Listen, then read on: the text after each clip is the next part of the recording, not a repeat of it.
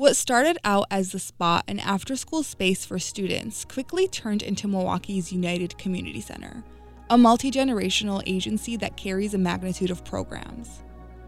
Joanna Bouch, Media Relations and Event Coordinator at UCC, says the center is a focal point for the community. It's not uncommon to see a family come and like drop their child off at the child care center or at one of the schools and then head over to the senior center and then drop off their parent or in-laws and then come here to work. There's a hidden gem at the center Located at the lowest level, you're greeted to a restaurant called Café El Sol. The restaurant started off in 1983 as a program to help unemployed youth on food preparation and service. Now it's a gathering scene for everyone. Café El Sol is a Mexican and Puerto Rican restaurant so all of our cooking staff is Mexican and Puerto Rican. Who else could provide uh, those kinds of food options than the actual people that make this stuff on a regular basis? Café del Sol, not only a restaurant that's completely open to the public, but also really the hub of where our programs receive food. Let's consider the impact Café del Sol has. The Human Services Department at UCC has roughly 900 clients.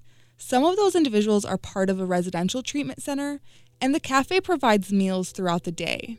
It's nice because they're able to experience food from a real restaurant.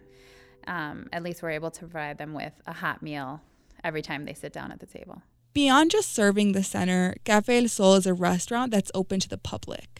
Miguel Sanchez, manager at the cafe, says Fridays are a special day for two reasons. Uh, one of the things that we're really famous for, too, is our fish fry. If you've never had it, I highly recommend it. And also with your fish fry, you get also the uh, live entertainment on, the, on Fridays.